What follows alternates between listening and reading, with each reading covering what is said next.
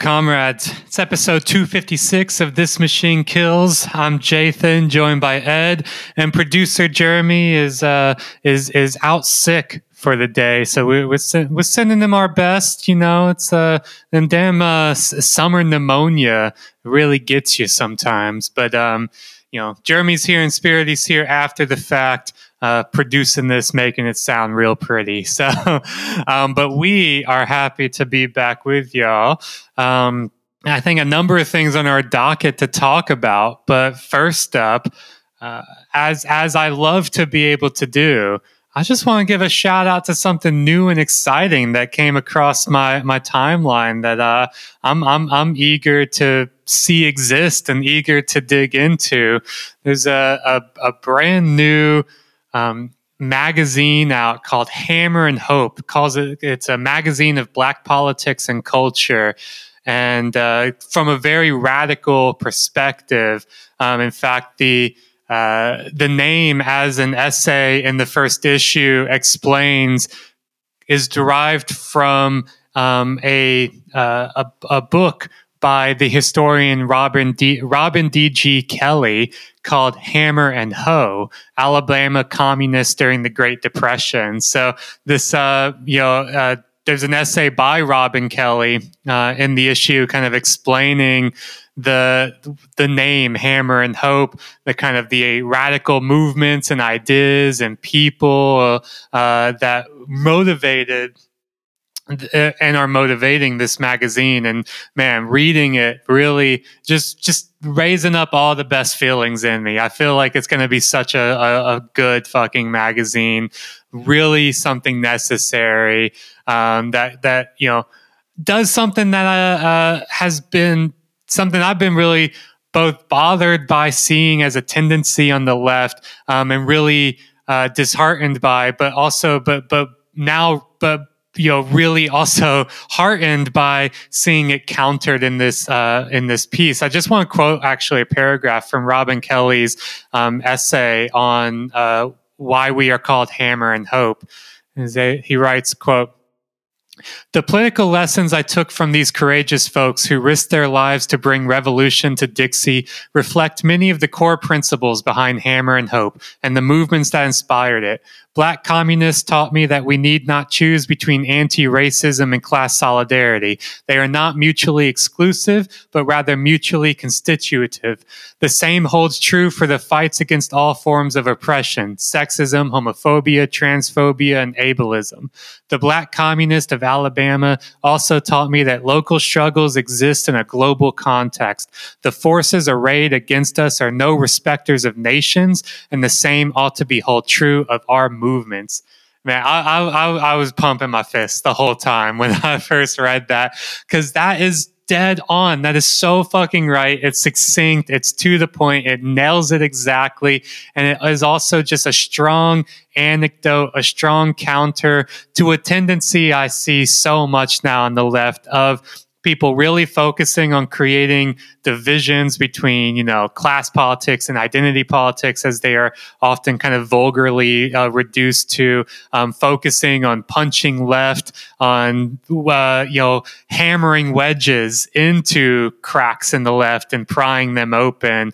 Um, and it's really uh, it's not only uh, you know strategically destructive it's also analytically uh, wrong uh, and and uh, and ignorant um, uh, of the actual history and origins of these kind of of these radical movements which always were joined together never uh, never separated. So i don't know I, am just i'm excited to to dig into the rest of this um, big issue that they've released and and and see more to come yeah, no, I think it's going to be really exciting. I mean, there's a lot of there's a lot here. I think you know, black communism. It's really good. Reminds me of War Mag, which was you know um, black anarchism, if I remember correctly. These sorts of projects are very, very important. There's a lot of like really exciting people associated with it. You know, Robin, uh, Robin uh, D.G. Kelley uh, writes the, um, you know, one of the introductory um, issues um, and and and, and his essay, the one that you from which you quoted from, is like a really good explanation of like what the purpose of it is and what it's going and you know why it's going to be you know what the name is about what is the what is the intention behind it what are some of the ideas that they might be exploring. So it's like a really interesting story opening up with um you know or at least like weaving back with like the you know the growth of his own marxism right? So i think I'm, I'm this is a publication I'm really excited for. I want to i hope everybody reads it subscribes to it checks it out stays uh, paying attention to it as they as like subsequent issues come out. Yeah, I, I feel like it's going to be a um, a good source for us as well that we'll will return to and and discuss and absolutely have I'm sure authors on. Uh, in fact, you know, uh, one of the um, editorial advisors for the magazine is friend of the show, Astra Taylor.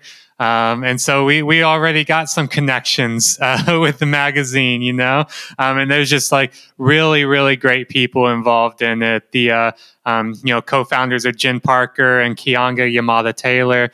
Um, and so always happy to be able to direct folks' attention to new and exciting projects on the left, um, especially ones that really aim to fill um, gaps that are, are are you know important and and need to be addressed. So, with that, I don't know. Well, where where do we where do we want to jump? Where do we want to jump? You want you want to talk about the the the new um, uh, collection, the kind of Frankensteinian uh, blob of of ideologies that are taking over the the tech sector right now.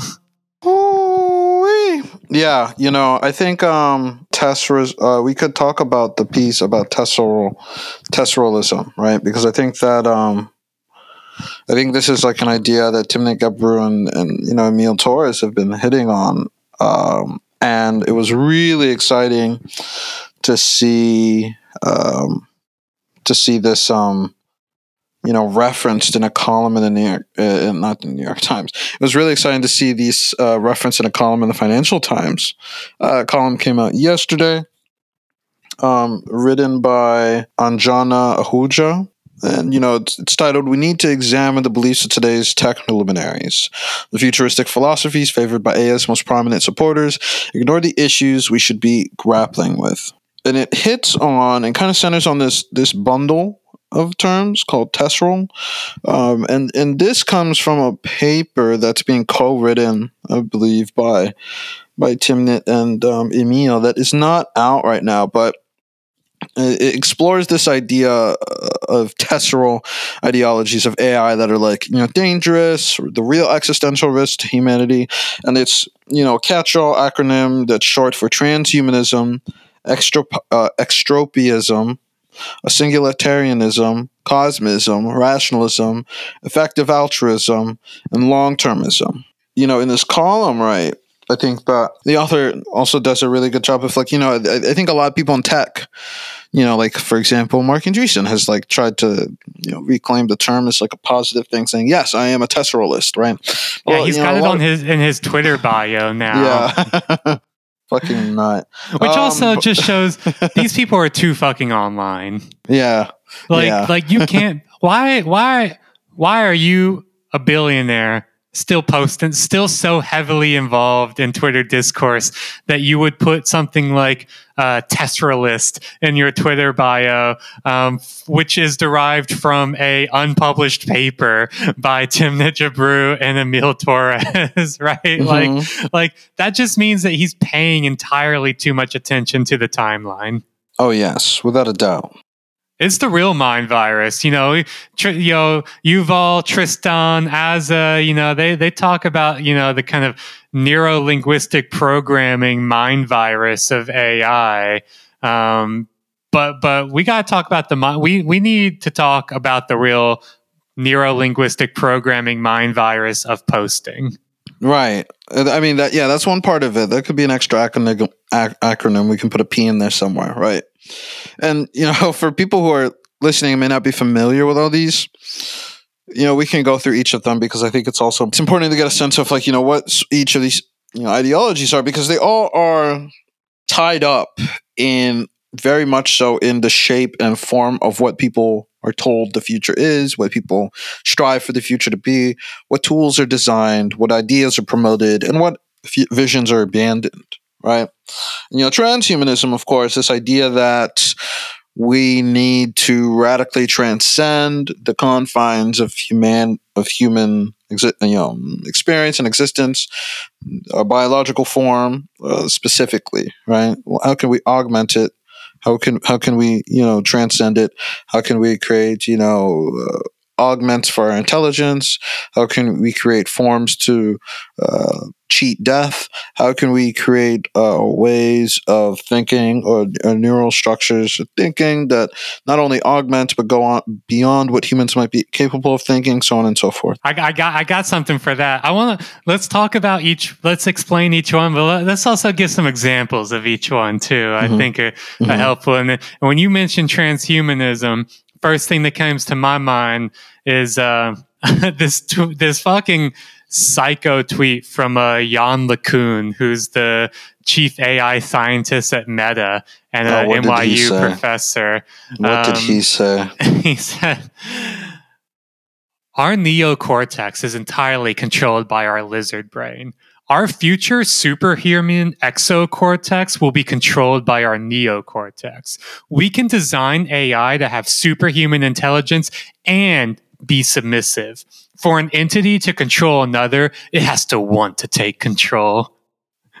These people. Well, no pussy does to a motherfucker. Are psycho. This is what happens when you read too much Dune. Okay, folks? this is what fucking happens, all right? This is also what happens when you read. Listen, I love hard sci fi. Hard sci fi is very fascinating to me. One, because. Um, a big, a big nerd. Love, love, uh, love when people make magic systems out of uh, barely plausible um, uh, you know building blocks of reality, right? You want to come up with some bullshit explanation on how faster than life tra- faster than light travel is possible? Go right ahead. You want to come up with some way to explain how you can create like some sort of uh, pico technology where you're fucking with the with Planck foam as a way to communicate faster than life? Do it. Go go ahead. It's not real. These people say, you know they read that shit and it's an instruction manual for them. It's a challenge right? It's a it's a bar that needs to be hopped over. Instead of like stepping back and realizing the form of science fiction the whole point of it is to is to hold a mirror back and look at what we're doing right now. All the all the tech all the bullshit tech about how we create a civilization where you can you can hold the computational equivalent of like an entire uh, Jupiter sized body of of computable matter in the back of your head because we figured out how to engineer atoms that can hold uh, even more neural information or uh, every atom or every molecule you know and every subatomic particle holds more information than might be naturally possible. These are not goals you know these are these are settings this is window dressing for us to explore things about humanity and these and these people just don't care. They're more obsessed. They're obsessed with the shinies and the toys and the tools, which is also pretty dangerous too. Because then they, because then they really should not be trusted to think about philosophical things and social issues. It's all sci-fi as well in the sense that like their their understandings of all this shit is so wrong.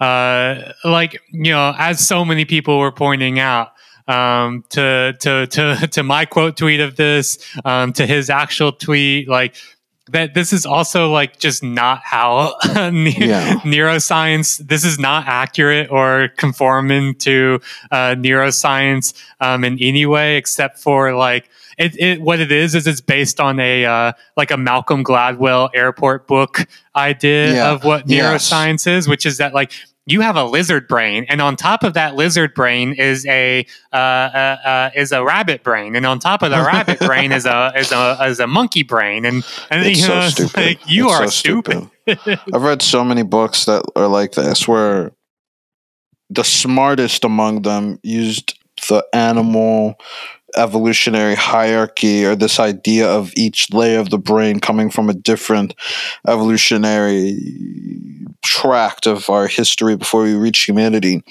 in a metaphor where also subsequent in a different future in a in a far flung future, humanity had to had created a situation where we uplifted the intelligence of all animals, and so animals are thinking at the level of humans. And then humans have to design a society where animals that are predators and prey can live amongst one another, even though they're all intelligent, right? But the thing in that story is that's still not trying to be like, let's make this happen. It's still commentary, right? On on, on how on designing societies, right? It's supposed to be an exploration and a commentary on designing societies. But again, but even there, it's like these people these these people are idiots. I just I, they don't understand metaphors. They don't understand rough analogies, and they also just don't even understand reality. Right? It it fills me with such. I'm totally not worried about the fact that the guy who runs AI at the mo- one of the most powerful companies in the world, that is sh- actively shaping the direction of the development of our technology, uh, thinks that we that the human mind is a bunch of animals stacked up on top of each other in increasingly larger sizes, and then a man, a small, tiny man, you know, whispering like a mouse at the very top of all of it. That I feel good about knowing that that's what that guy thinks the human mind works like. Mm-hmm. And then thing, and then uses that as a way to say psycho shit. Like if one entity wants to control another, they want to, they have to want to take control. You yeah, can man. be superhuman and submissive. Like, bro, yeah, you got some shit you need to work out, and you need to go work that out, like on like on your own with like an arm, like a team of therapists. Uh, yeah, right. you know, I mean, this is also this is also really funny because it kind of reminds me also of like have you ever read the book of what technology wants yeah uh, it's kevin kelly yeah yeah yeah, yeah. it's it's it's like that stupid idea that there there are these discrete objects like technology and the mind and they want things and they need what? things and they have a direction that they have to go in um, and we can't do anything about it we just have to design nice little guardrails rails and that take into account all of this.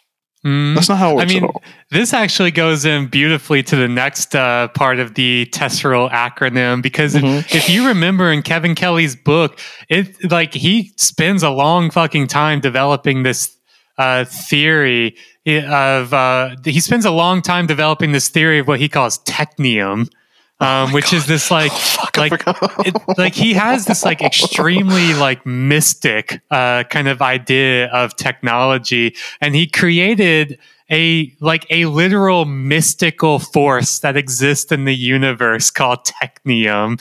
Um, you know, he's, he's still writing about it too. I mean, he hey. I'm gonna I'm gonna give this to you props to him for trying to, to keep the cult going. you know, if you got if you go and try to create your own like techno techno cult religion fucking fallout style you get that's you got to put the 10,000 hours into blogging about it like my man would absolutely love to be uh, the the the head of a Fallout cult um, called the the Technium or something like that. It's, I, uh, but that, that goes directly. It like goes directly in into Destiny video game, man. Absolutely, or fucking like Deus Ex or something like yeah, that. Yeah, yeah, yeah, yeah, yeah, yeah. They're the ones.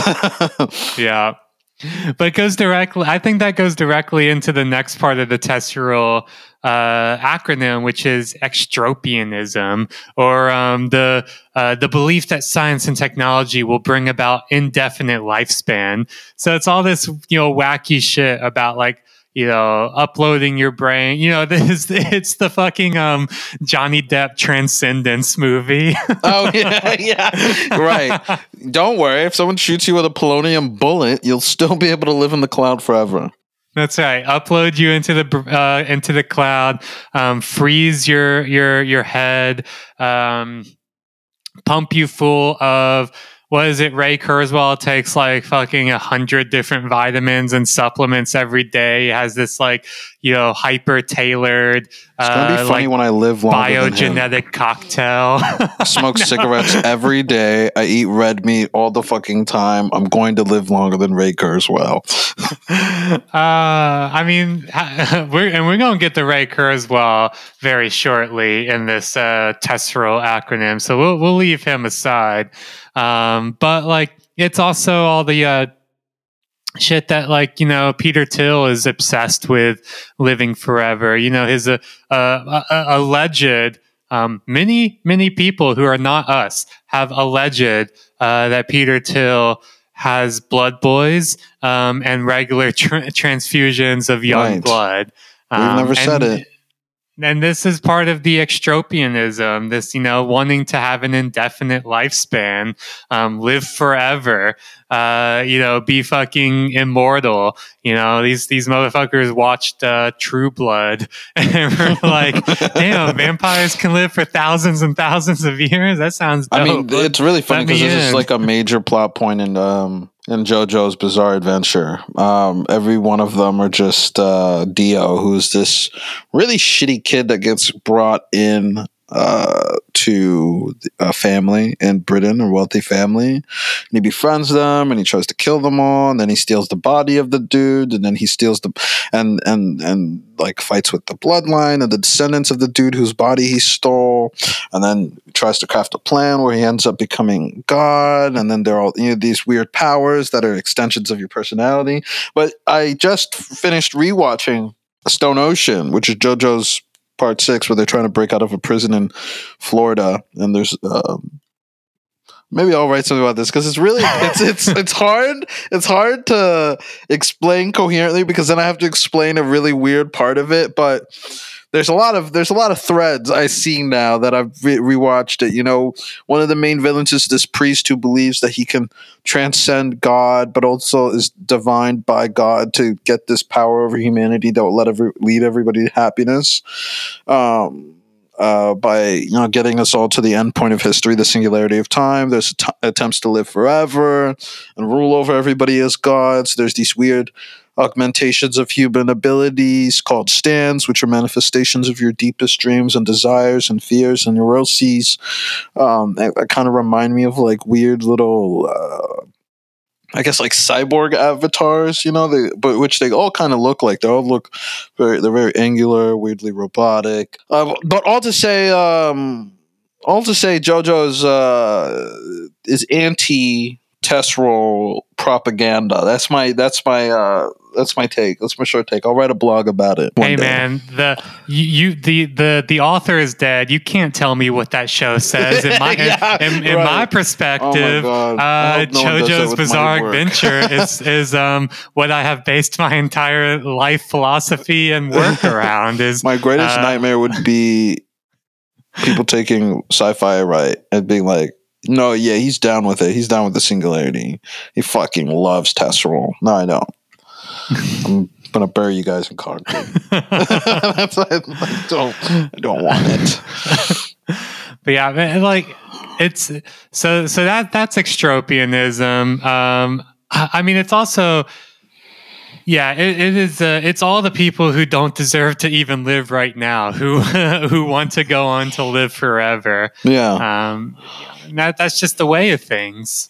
And it's their and- God-given right. I mean, you know, if you destroy a planet and exhaust all of its resources and undermine its ecological niche and disintegrate its po- its various political structures and ec- uh, you know economic organizations so that you can live forever you earned that. You earned that. That's blood and treasure hmm Uh-huh. You, you, uh, you know, and, and then you must go on and do it to another world, right? And how are you going to do that if you don't live forever? it's not colonialism if it's in space right i think a lot of people don't understand this Hey, we'll get Something to else. cosmi- we'll, we'll get to cosmism.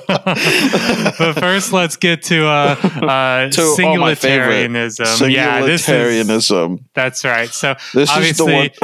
The, the idea that uh, an artificial superintelligence will eventually surpass human intelligence uh, and do so at a at a exponential right? The, right you know the single the singularity is that point um, and from there it's the the curve and the hockey stick graft of a universal intelligence where it just fucking you know booms upward vertically from there. That's that's the idea. It's all and that it has always been around the corner. It's all Yeah. it's 10 it's 10 years away for the last 50 years. Yeah, don't look at the fact that 90% of my predictions are wrong.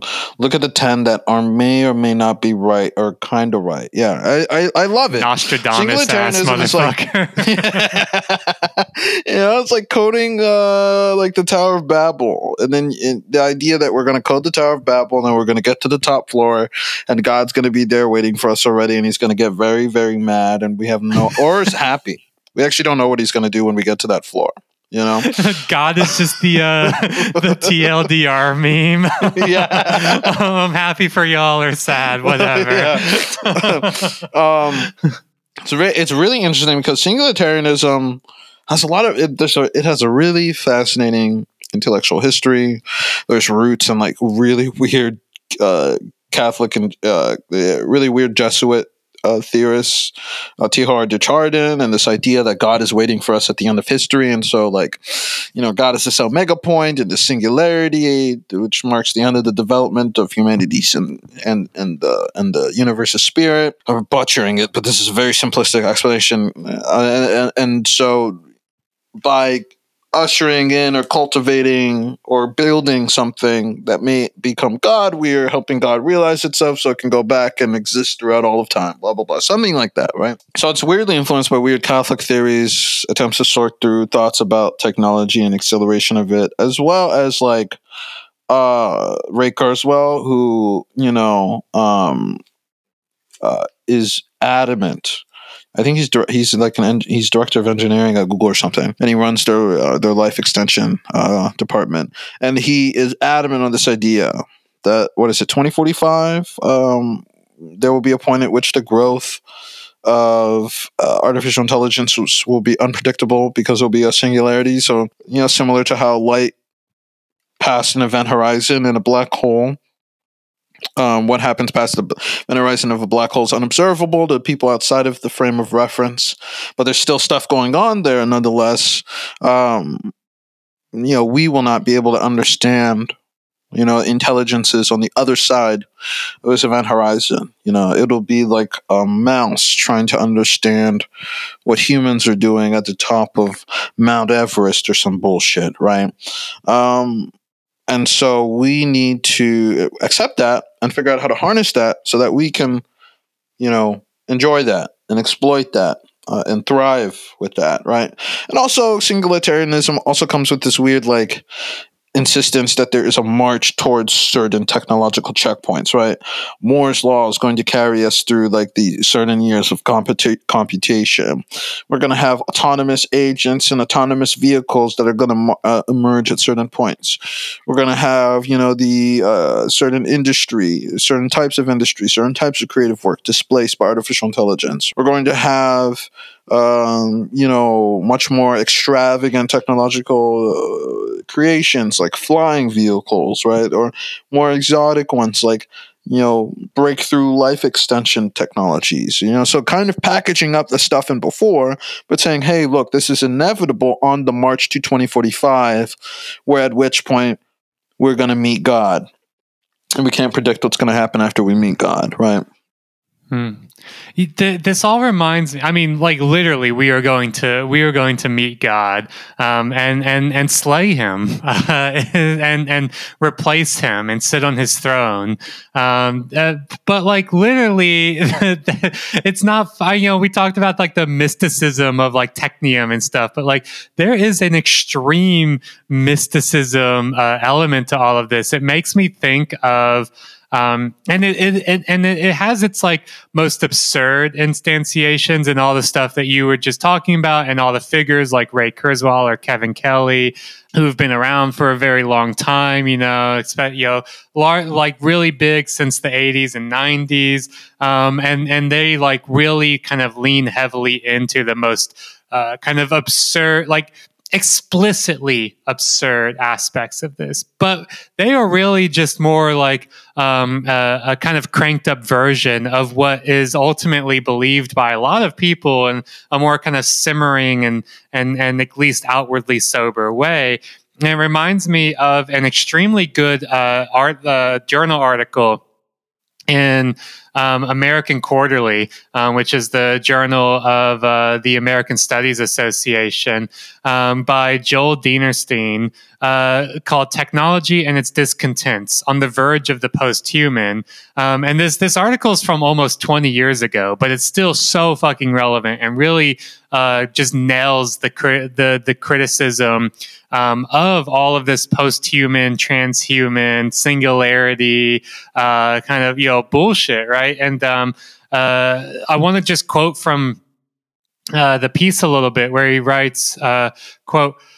Technology is the American theology. For Americans, it is not the Christian God, but technology that structures the American sense of power and revenge, the nation's abstract sense of well being, its arrogant sense of superiority, and its righteous justification for global dominance.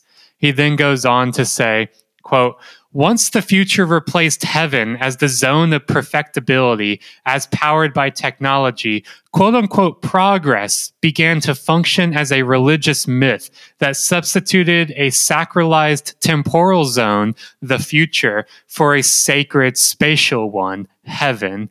Uh, and, and, you know, and, and I think that's exactly right, except it's also wrong in one sense. Um, technology is absolutely a like a, a, theology and a very American theology, but it did not supplant the other theology of uh, kind of millennial, like millenarianism. I can never say that word right, but the kind of you know the the um, the extremely uh, evangelical kind of you know um, you know end of the world uh, theology, which also exists in a really um, you know in a side by side relationship with the theology of technology, right? Like I I don't think we can understand Tescrealism as a whole without one understanding it as a theology, but also understanding it in relation to American evangelicalism. Um, it, it is a different version, it's a different kind of that theology, and it holds a lot of the same um, ultimate motivations and beliefs, just as uh, uh, Joel Dinerstein. Um, uh, kind of you know lays out that it, it it is just a substitution, uh, uh, almost a one for one substitution of a lot of those beliefs, right? Instead of heaven, it's the future. Um, but ultimately, progress leads to both things. And ultimately, the goal of you, if whether you are a Tescrealist or an evangelical, um, evangelist, uh, evangelist, um, is to immanentize the eschaton, right? To uh, bring about the end days, the end of the world, because you know you will be the, one of the chosen. You will be raptured to heaven, raptured into the future, raptured into whether it's God's kingdom or God's servers. You will be raptured into it, right? Um, and leaving behind all of the non believers. Uh, and and I mean this is like that language of non-believers is literally the kind is the way that uh, um, people like Marc Andreessen and the more like absurd uh, fucking and most powerful and influential people in Silicon Valley talk about people like us you know people who are critics of this skeptics um, they talk about us as non-believers you know? Um, and uh, uh, it, it, like i just feel like this this uh, really good article from nearly 20 years ago is more relevant than ever. Perhaps the only thing that is a, a bit outdated is 20 years ago, the thing everybody was really cons- uh, either concerned or exuberant about was um, the suite of technologies known as GNR genetics, nanotechnology, and robotics. Genetics and nanotechnology and robotics are a little outdated now. Nobody really talks about genetics, although there was just a big breakthrough in them um, in the human genome um, mapping. But and nanotechnology is like so 10 years ago. Um, but and robotics is just like i don't know fucking like eric adams with a, a fucking robo dog you know that's what that looks like. Um, so but but ultimately just because the suite of technologies has changed the ideas have um, remained the same. The ideologies behind them have remained the same. And uh, the the the ultimately the the fact that you know these t- this these technologies are a uniquely American theology, just as ev- uh, evangelicalism is a uniquely American theology. It's a beautiful theology. I mean, where else can you get a death cult reformulated as a liberatory machine that will save all of us so long as we just lay down nicely on the road and get crushed by it? You hmm. know? And, and a liberatory machine that is like created from and for and in service of capital and capitalism as well. Like, I, I don't think we can overstate how um, much this like unique Americanism of these two theologies of technology and uh, or rather of Tescrealism and as, of uh, evangelicalism are ultimately both theologies of capital.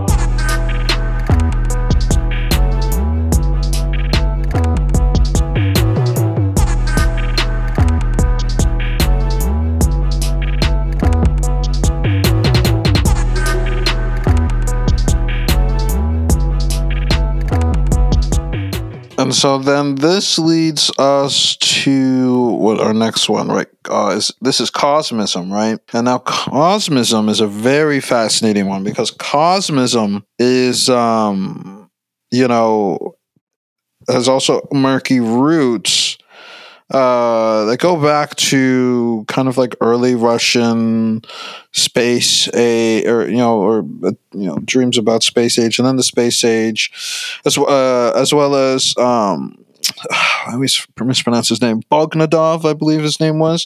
And this early Russian you know uh, doctor, scientist, researcher focused on blood transfusions and this idea that you could use them to, you know, extend your lifespan, which, you know, of course, would come back to us in the form of Silicon Valley, creating these, like, you know, uh, allegedly creating uh, vampiric uh, startups and blood boys for um, uh, billionaires to, you know, keep young, right? And so cosmism, there's a lot of ideas at play there. Ideas about um, bringing everyone who has ever lived back to life and turning the cosmos into a playpen for them, right? Um, ideas I, I, about. I don't think I've ever heard that part of cosmism of bringing oh, yeah. everyone back to life. Yeah, yeah, yeah, the, yeah. I was um. I have a friend who's really into necromancy. yeah, yeah, and um, yeah, a friend of mine he's really into uh, cosmos. A few friends of mine actually are really into cosmism, and it's and I've read a lot about it because I am. It, it, it's interesting. It's like one of the more um, pre Silicon Valley. It was one of the more benign forms of this futurism, right? This idea that you know it's a shame that people die, and any future society that we build has to acknowledge that we have an obligation to the dead and so we need to think about what sort of obligations we have to the dead because there may come a day when we have the technology to bring them back to life.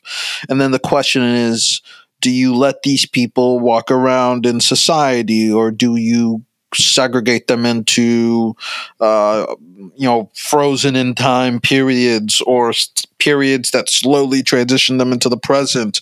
Do you put them in the equivalent of like a museum you know but much more freer and extravagant? Or do you send them out into the stars right?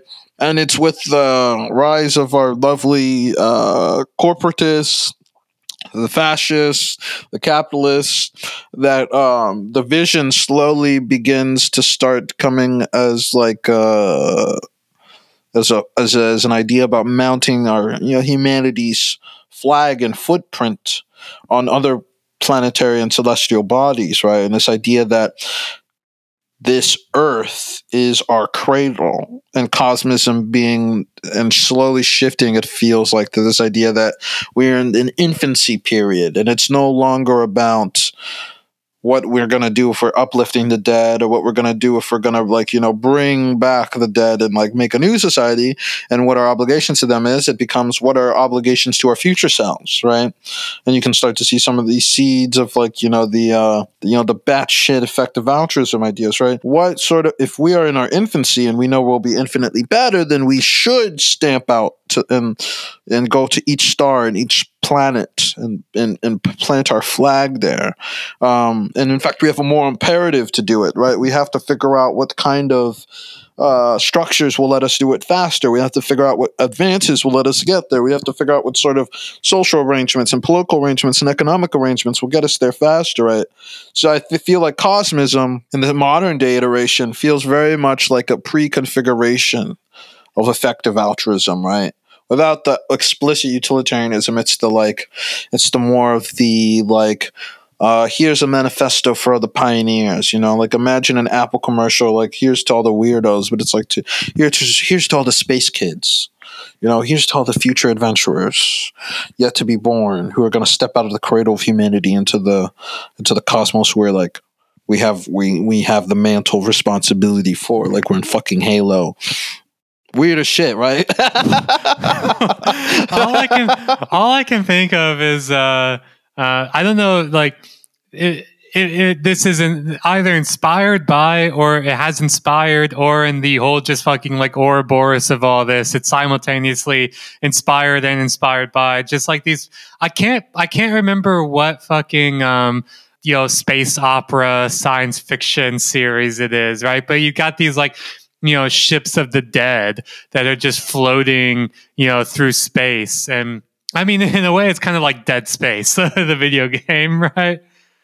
Maybe something like that. But yeah it's like these ships of the dead but also it's it's a very like kind of like ravagers zombies kind of thing right? Where it's like the you know you've got these necromantic kind of ships of the dead um, but they're just floating around not like branching out and bringing the the beauty of humanity to the cosmos, um, but only in such a way that humanity has always brought its beauty to foreign lands, which is to um, uh, ravage them, expropriate them, um, to suck them dry of all life and resources. Um, and I feel like that's exactly what this is. Again, this is you've got uh, fucking you know people uh, in in Silicon Valley reading these tech these like you know explicitly dystopian science fiction stories, whether it's fucking Snow Crash or some you know space opera, uh, and and and missing all of the it's not even subtext, missing the text and just importing uh, new meaning onto it and being like damn, necromantic, like ships of the dead just fucking floating through space, uh, you know, ravaging all resources in life. Sign me up. oh, it's a bit of a nightmare, man, because it's like also the inspiration here and a lot of these stories i feel like a lot of people especially like you said they're missing the text and also the context in which these things come up right i feel like a lot of these people, as we were saying at the top of the episode, you know, they're focusing on the shinies, on the glitzy parts, and losing sight of how, like, the things that, that might draw them to these stories the punk heroes, the aesthetics, the, you know, weird life or death struggles or consequences of like warnings or extended from warnings about how like if we allow private power if we allow corporations, if we allow capitalism to continue to drive the development of what we build and what we think and how we live, and we also like it's going to infect every single thing. It's going to infect states. It's going to infect families. It's going to infect cities more than it already has, right? Um, and warp it into something ugly that will require weird, mm, you know, logic defying, luck defying adventures to break out of which happens in almost all these stories, right? The only a lot of these stories also not just like forces of will from some weird punk individualism um, that lead to these weird visions of Ubermensch uh, in, inspiring a lot of these tech figures, but they're also like you know, the protagonist just gets lucky a million times, and that's the only mm-hmm. reason why any like he's able to break out of the tyranny of uh, the corporate state or the, state corporate or whatever the you know whatever version of it these people want to you know, cling on to. And instead, they just focus on like, oh, well, you know, the lesson of that story is like, you know, if you just hustle hard enough and you have enough grit and and shiny technologies and people who have the idea or the willingness to just like get up and do something, then it's to be fine instead of like stepping back.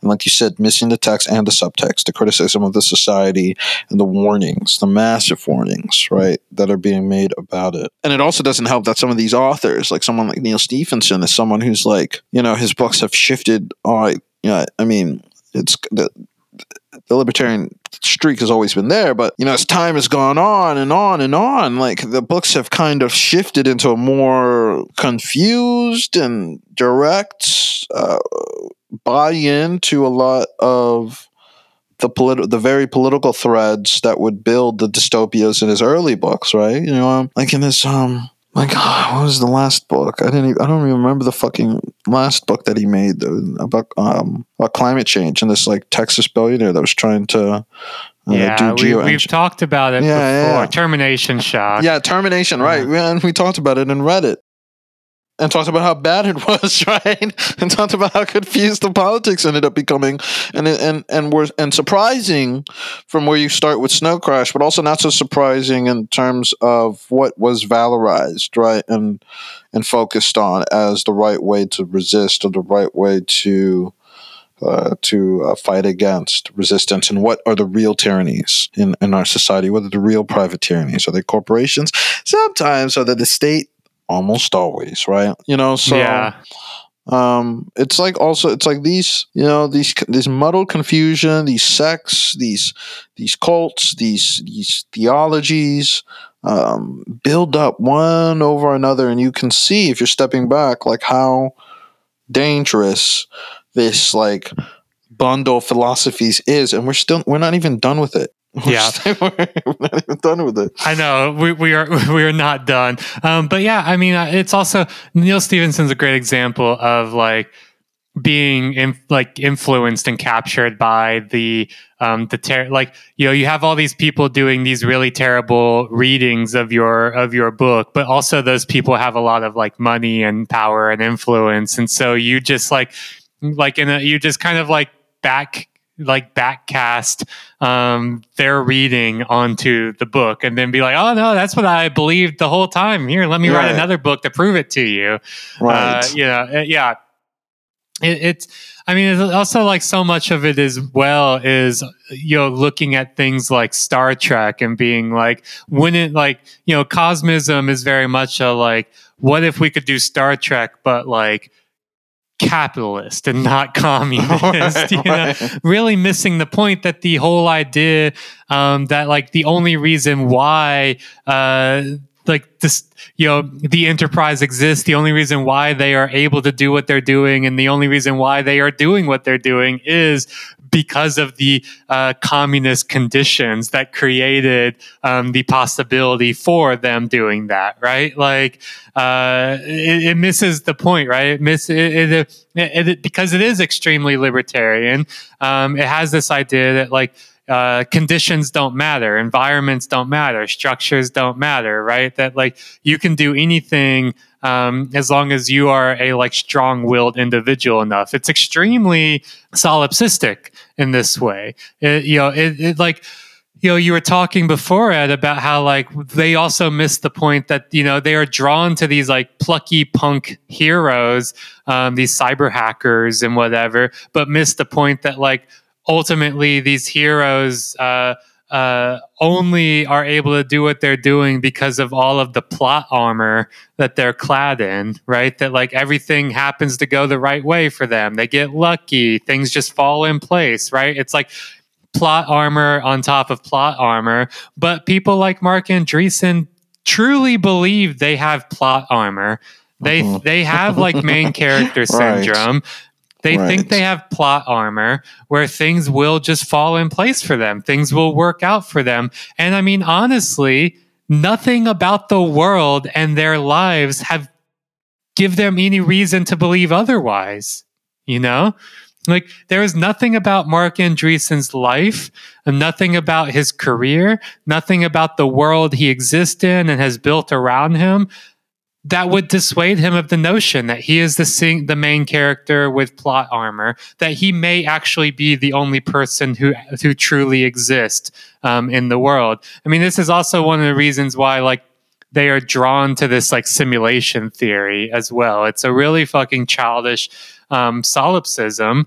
I mean, that's it's a it's a it's it's a damn it's a damnation, a condemnation of the world that it makes sense why they would believe that. That's on that's an underlying part of all of this Tescrealism that we can't also get through. One, it's a theology, but two, it's also very much based in a, uh, a solipsistic main character syndrome. I have plot armor. Everything works for me in my favor all the time. That like you have to believe that in order to believe any of this. Right. Which no, I think exactly. brings us to the next one very uh, nicely as well of rationalism.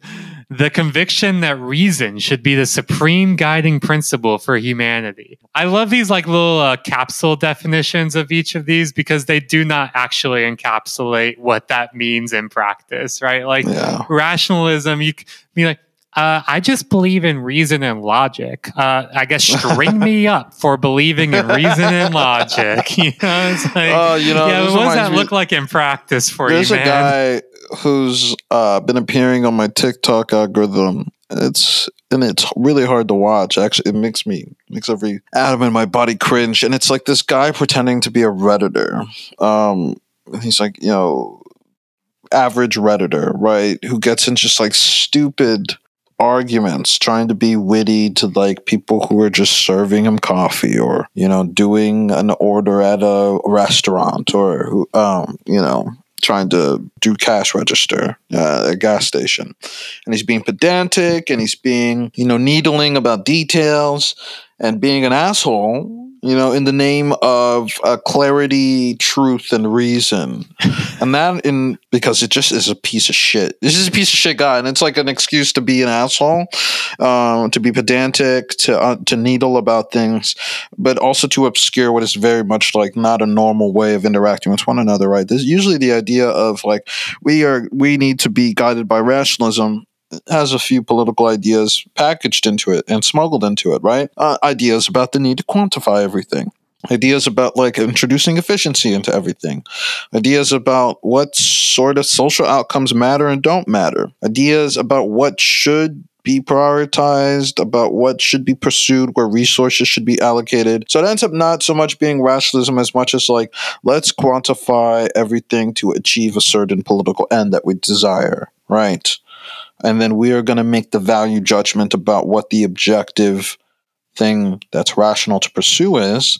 And in this case it's like everything that supports like the you know the the Frankenstein monster of ideologies we've been going through. Um, you know, uh, ex- mm, indefinite expansion of life, but not really talking about for who, um, augmentation of human uh, biology, but not talking about to what end, you know, colonization of the stars, but not talking, or sorry, spreading to the stars, but not talking about in what form. So it might be colonization, or it might just be like, you know, warehousing uh, people in various places, or maybe we make a penal colony here, maybe we make like a computational warehouse here. You know, who, know, who knows? Who cares?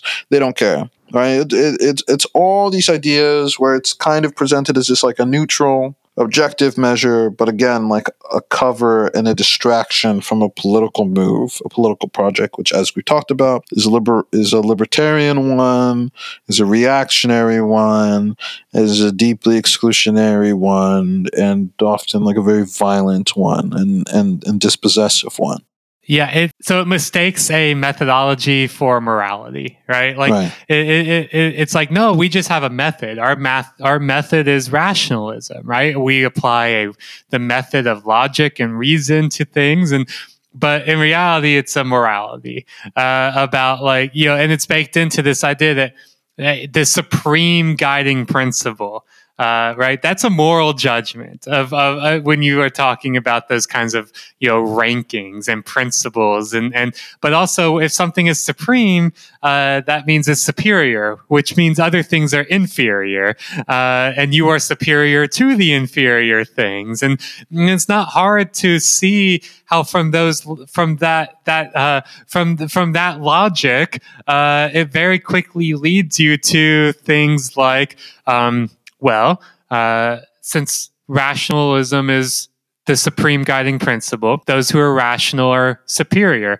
and those who are irrational are inferior. I see myself as rational, which means I'm superior to um, other people, and and I'm rational. Why? Why am I rational? I'm rational because I'm intelligent, which must mean that other people who are irrational are not intelligent. And um, okay, well, uh, why am I intelligent? Well, I'm intelligent because of the environment I grew up in, um, but also my, my biology. Um, yeah, yeah you know, like there are innate things to me that make me intelligent, which make me innately superior, which mean other people are innately inferior. Like it's not hard to see how that then leads you to and why the rationalist community is full of uh, um, skull measuring you know, freaks. Yeah, exactly. uh, people like Charles Murray, and you know, like why it leads you to all of these, yeah, very Reddit debates about intelligence and IQ and um, race science. you know, it's like Listen, I'm not trying to say that that sub-Saharan populations are dumber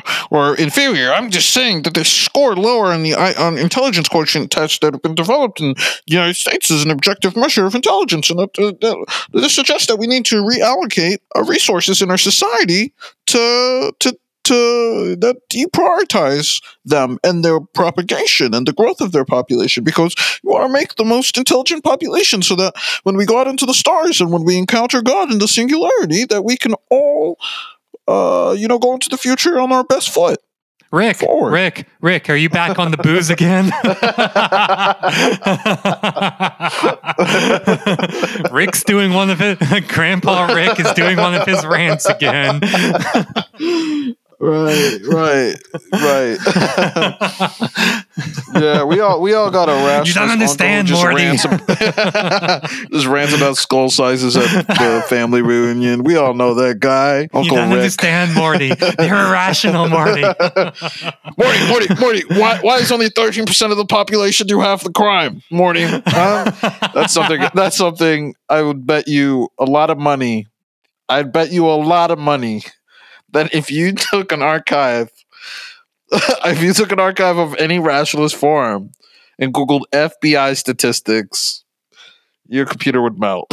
your computer would melt. if we made a Rick and Morty uh, meme of Rick saying that and then posted it, it would be T, mi- T minus no time until Elon Musk uh, copied it, cropped it, and posted it Interesting. himself. Interesting. yeah, yeah, would reply. Interesting. would reply interesting, oh. and then oh. crop it and post it himself. oh, yeah. so rationalists are really people who rationalize their delusions. I think that's the better way to to understand them. All right. Well, let's go on to uh, and you know the uh, a logical conclusion of rationalism is of uh, is of course being an effective altruist, right? And like, a long termist. And a long termist, yeah. Uh, we're we're reaching an hour now. Um, yeah, let's it's kind of, we thought we were just gonna like kind of breeze through this short column and then get to my clients list, and but we we hate these folks, people. We hate them. so, so. We are so fucking good at taking short columns and turning them into whole episodes and uh, leaving a lot of other stuff being like, all right, we're just going to get to this real quick before we get to the meat and potatoes of the episode. right, yeah, yeah, yeah, yeah. There's a super cut out there of us saying that. yeah, we're just going to get through this real quick and then we'll talk about what we really want to tell you guys. Uh, we are uh, hey we are at least consistent. Right right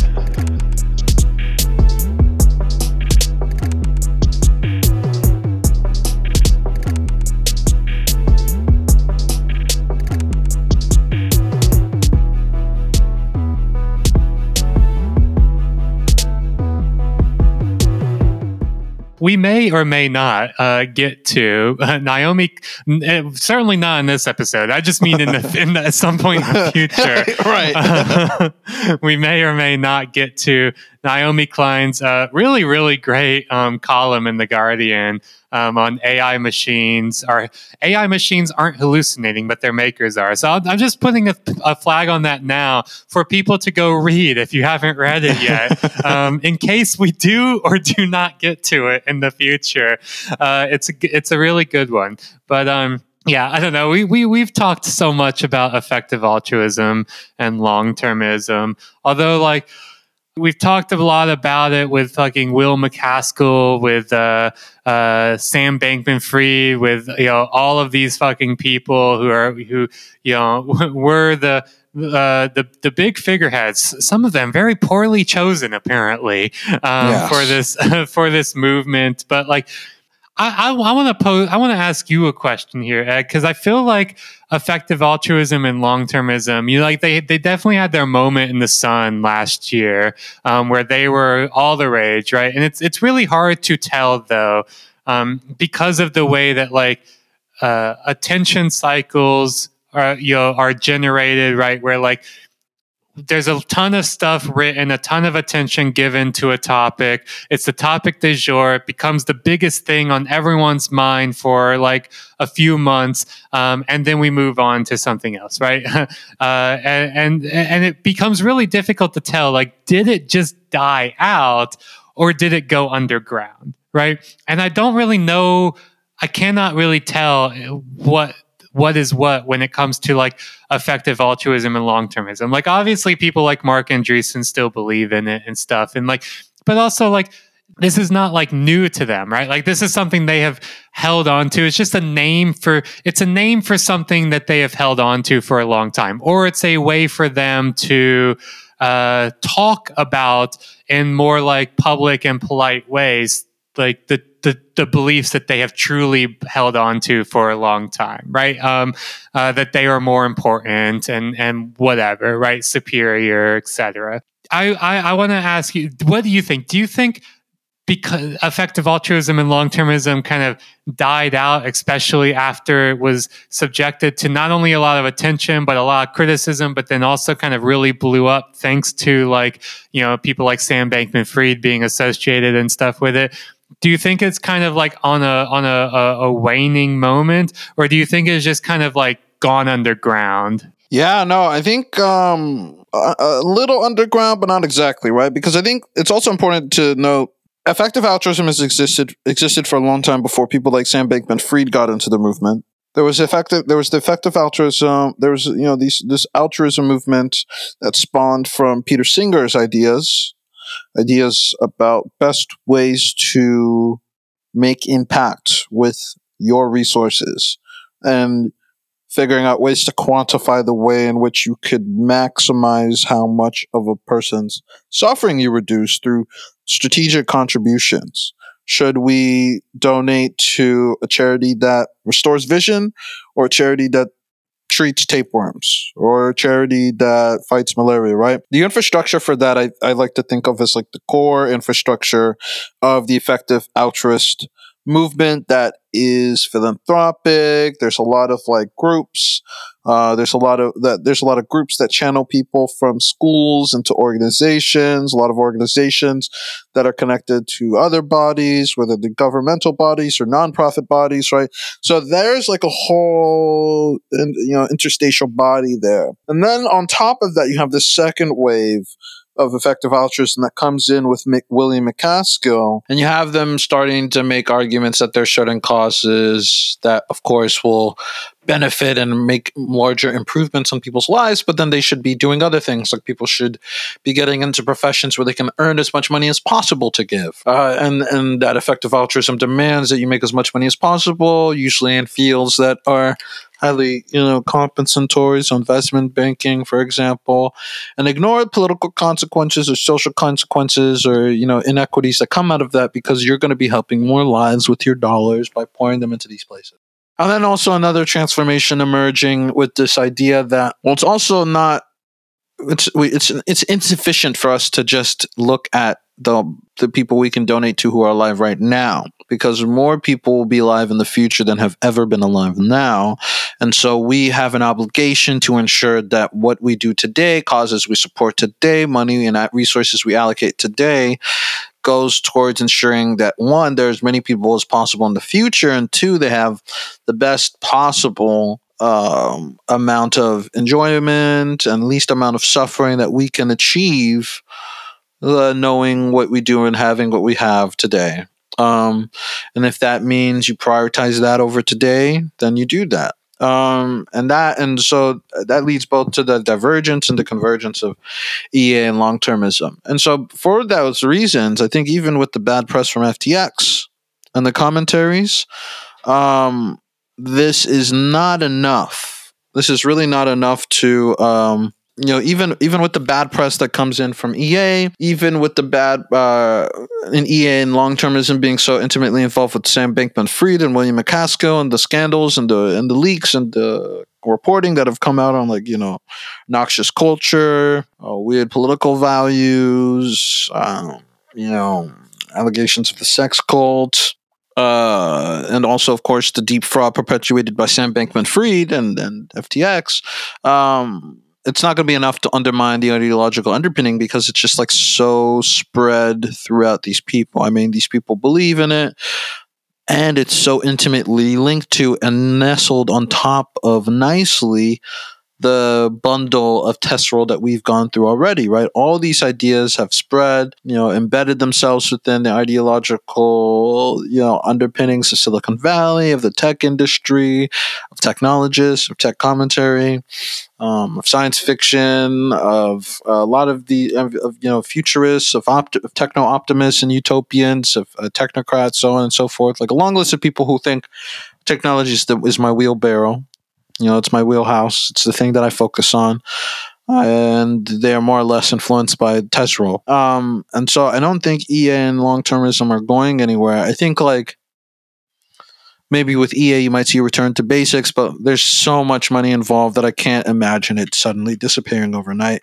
And not only is there so much money involved, but there's also like it's also money that is it, there's it's a lot of money relatively, but it's a small enough slice that it's not really an easy lever to shut off. You know, there's a lot of big personalities who have fortunes they throw behind it, and there's a lot of philanthropic endeavors that it's connected to that it just does well, right? You know, mm-hmm. that it mm-hmm. has been able to do well in that earlier wave of EA, and so that money's not going anywhere. The ideological thing is the thing to be waged war on, and I think that can be displaced, but it's going to be hard because it's like you know these these people know each other, friends with each other, build with each other, work with each other, enrich one another. Um, it's a big club, and we ain't in it. And it gets bigger and bigger and bigger, and more influential. Um, and and places more importance in itself and self selects for itself, right? So it's something that this has to be fought by like getting the public to be as anathema to it as possible while also undermining the ability for them to like get their hooks and talons into uh, the ability to drive tech and its development, mm. right? Uh, because yeah, that's really the only way you comment you you you combat such like an insidious and private and like weirdly anti-human group. Yeah, and and you explaining on that made me also realize, like, of course, I mean, all this is linked as well to uh, the existential risk of AI discourse. Right, right, like, right. It comes out of that, right? Like Nick Bostrom and the Future of Humanity Institute at Oxford, like that's the birthplace of uh, EA and long termism, but also the existential risk aspects uh, of AI. I also just remembered as well. I think it was was is Nick Bostrom who came up with that uh, the fable of the dragon or whatever, which is an extropianism uh, kind of you know meme, uh, basically a short story. I remember for a very long time, uh, Vitalik Buterin's Twitter bio was just a link to the the fable of the dragon you know this uh this short story about like you know the the moral imperative to live forever um, and devote all science and technology uh, and resources towards that right? So like yeah you are you are you are dead on here uh, like all these things are intimately linked together. I mean that's why this is that's that's why I think uh, Timnit and Émile were very smart and kind of joining all this together into an acronym um, to show that like these are not separate kind of things that are existing side by side, but they are instead um, components of one theology uh, you know that they they you know they are books of the uh, the Tescreal Bible, um, if you will, you know, and uh, uh, like they are intimately linked with each other in that way. And so, but yeah, I, I mean, I think you're right. You you uh, a- answered my question well um, in making me realize, like, of course, no, like it hasn't gone away. It hasn't even gone underground. It's just changed its coat.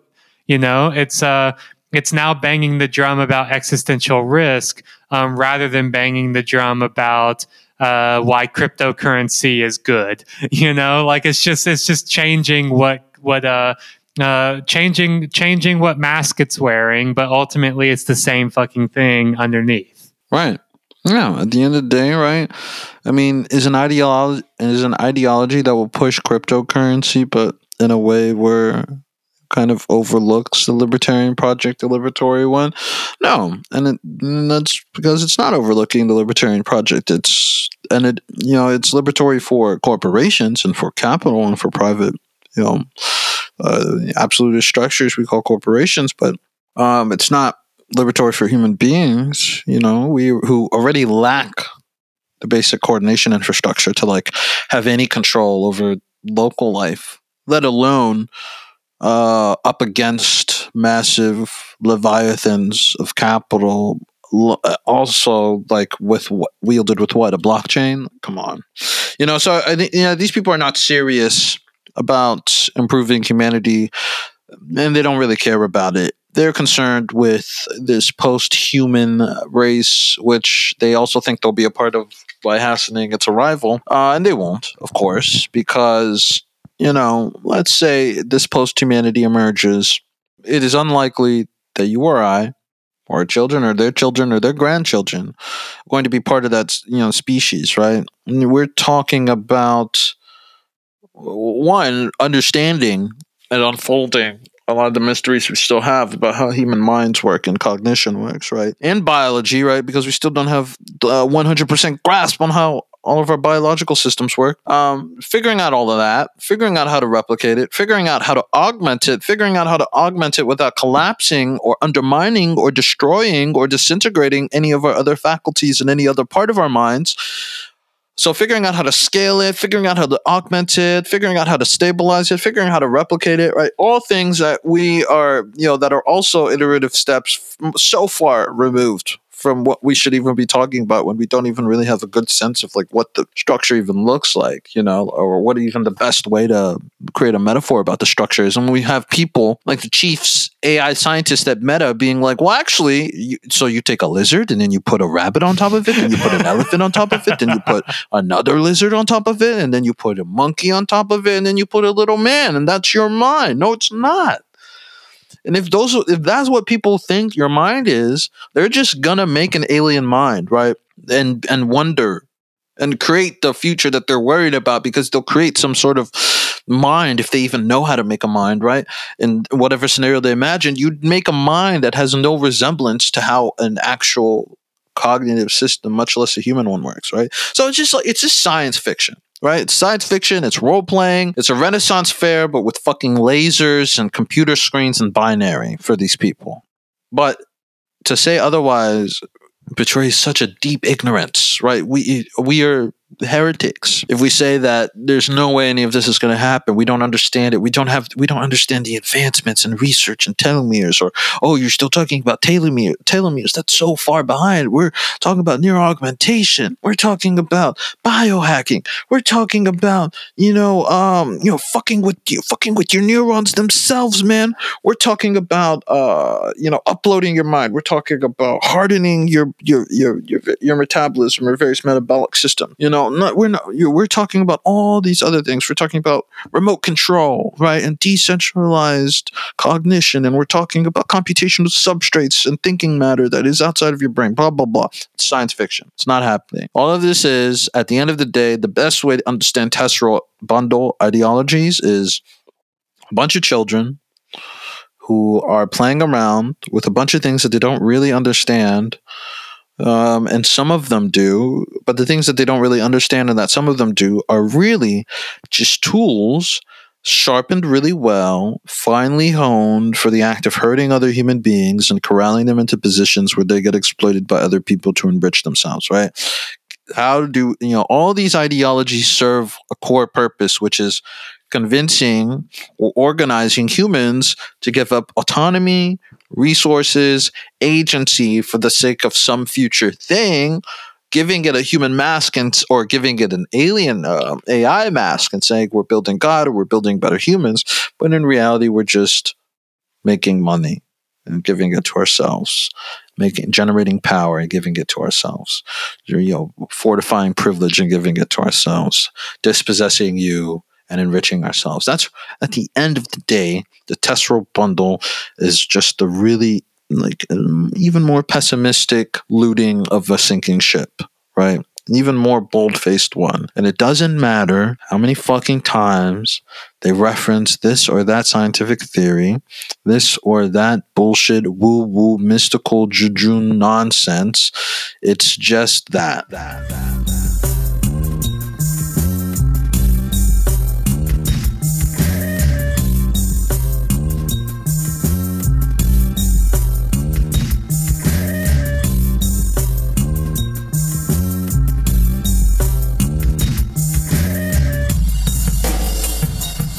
Ed, I hear you. And that was an all star uh, classic rant. I mean, that will go into um, the the TMK Hall of Fame for sure. Right, right, and I hear right. I hear you. I hear right, you. Right. But but but you know how the crypto folks used to say have fun being poor?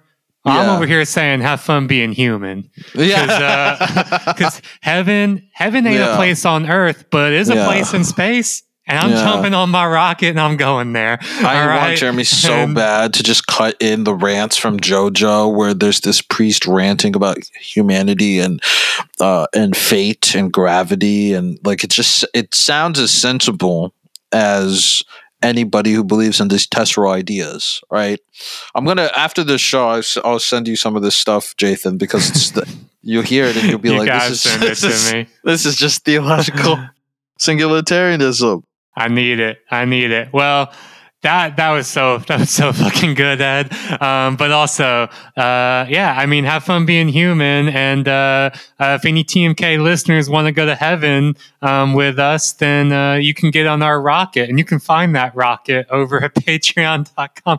Oh wait, this is a Patreon episode. Well, you, you congratulations, you are going to heaven.